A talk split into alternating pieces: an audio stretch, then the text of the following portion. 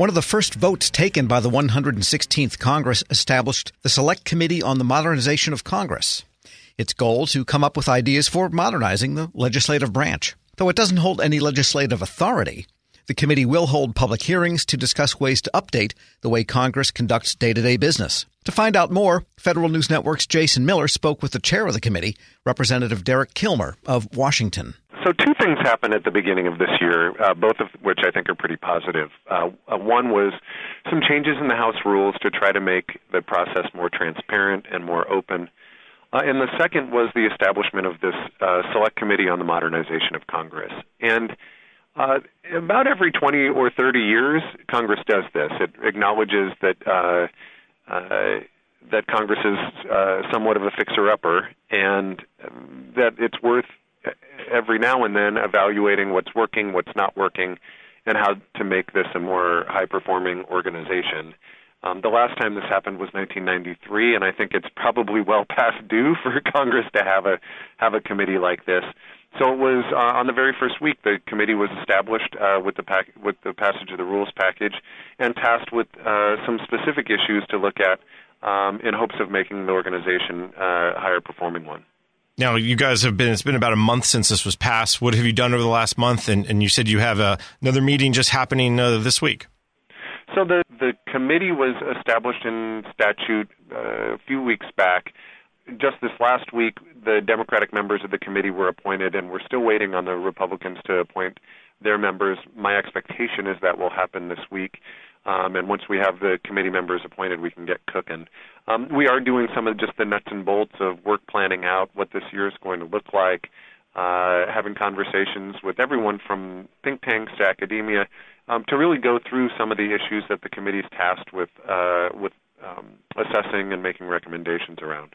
Um, in in the um, statute that established this committee, we were asked to look at some specific things, and I'll, I guess I'll start with the problem statement, which is, you know, every time you see uh, bills written behind closed doors and passed without debate, uh, every time you see a meltdown in Congress, whether it be around a government shutdown or other things that kind of lock people out of the government that they fund um, I think it erodes public faith in government, and uh, that's to some degree why this committee was established. It's an acknowledgement, like, like any other functional organization, it's worth diagnosing what's working and what isn't, and try to make things better.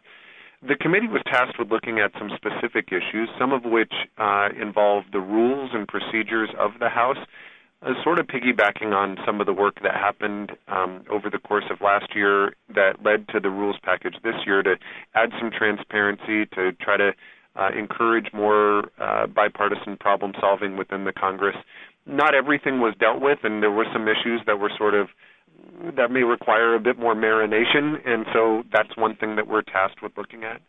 We're tasked with looking at um, issues around the schedule and the calendar. Uh, how often Congress is here, how floor and committee time is uh, is determined. We're asked to look at issues around technology, and that's an issue, frankly, where you've seen a lot of member interest on on that, both from the standpoint of cybersecurity, but also how Congress uh, uh, uses innovation. Uh, both to engage one another, to engage our staffs, to try to serve the American people, and even how we engage with the American people through the use of innovative technologies. Congress is behind the curve on that front, and that's one thing that the committee is tasked with looking at. We're asked to look at issues around the recruitment, retention, and diversity of staff, as well as you know, right now you have in essence 435 independent contractors, and there's uh, direction for the committee to look at things like potentially shared services that may enable uh, taxpayer dollars to use to be used in a more effective and efficient way. Um, and then some even pretty nitty gritty details like uh, what does franking look like in a world with technology where you know glossy mail pieces are not necessarily the way that people consume information anymore. And so there's a provision in the uh, in the uh, establishment of this committee for us to look at franking uh, and potential updates in that regard. There's a couple of things I want to unpack. Let me start with the diversity, retention, recruitment. One of the things that, that I've noticed over the years of covering Congress and is a member is only as good as their staff, and if you can't recruit good staff, or if your staff is is you know you're only recruiting 22 and 23 year olds it's going to miss something in the broader.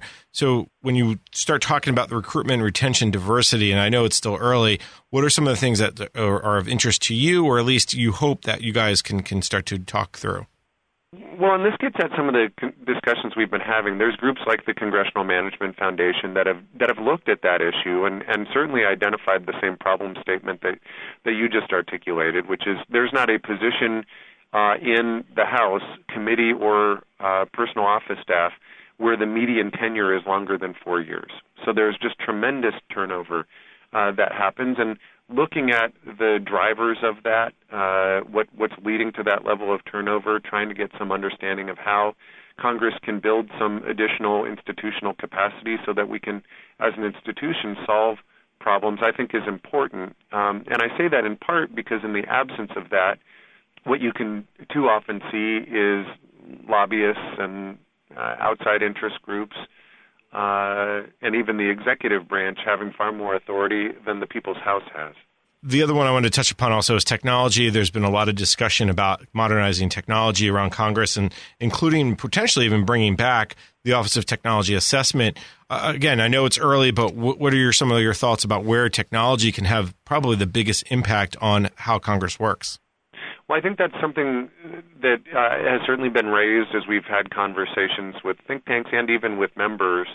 There's some interest in engaging that dialogue. I don't want to presuppose the outcome of, of the committee's work, but I think looking at both how the House is structured to evaluate technology, to uh, to consider um, meaty issues around technology policy, and ensuring that the institution has the uh, knowledge and capability to to do that um, and even looking at issues around uh, uh, how innovation is taken up by members, either for engaging with each other to solve problems or to engage our constituents. These are issues that we're going to be taking a look at. Now, I know from doing a little bit of research, you guys uh, have about a year to come up with some recommendations. Give me a sense of what the process is between now and you know next year at this time. If we have this conversation, how do you expect to work? What, what are some of the timetables you're up against?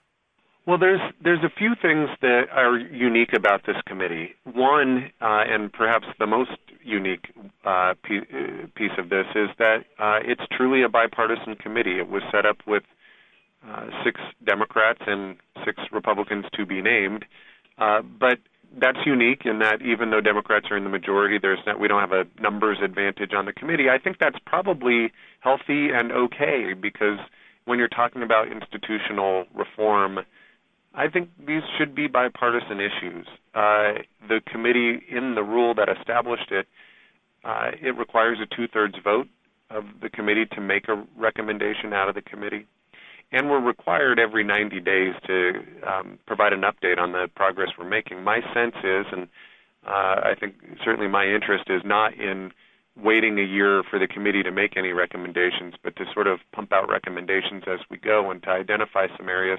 And listen, as we've talked to members, uh, there may be some areas of, of low-hanging fruit that we can just take action on, hopefully on the early side, and, and get cooking. Because the American people are expecting us to uh, have a higher performing organization. Listen, it's it's you know I haven't been here all that long. This is um, just the beginning of my fourth term here, but it's strange to be part of an organization that, according to recent polling, is less popular than head and colonoscopies. Uh, I think ranking just above Nickelback, and you know I think there's a real zeal for trying to fix some of the things that are problematic about the institution.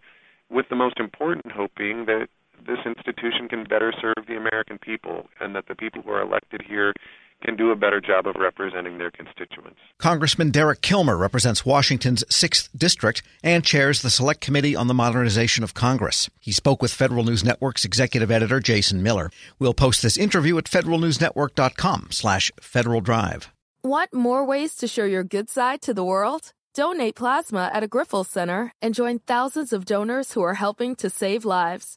Receive up to $1,000 your first month. Learn more at grifolsplasma.com.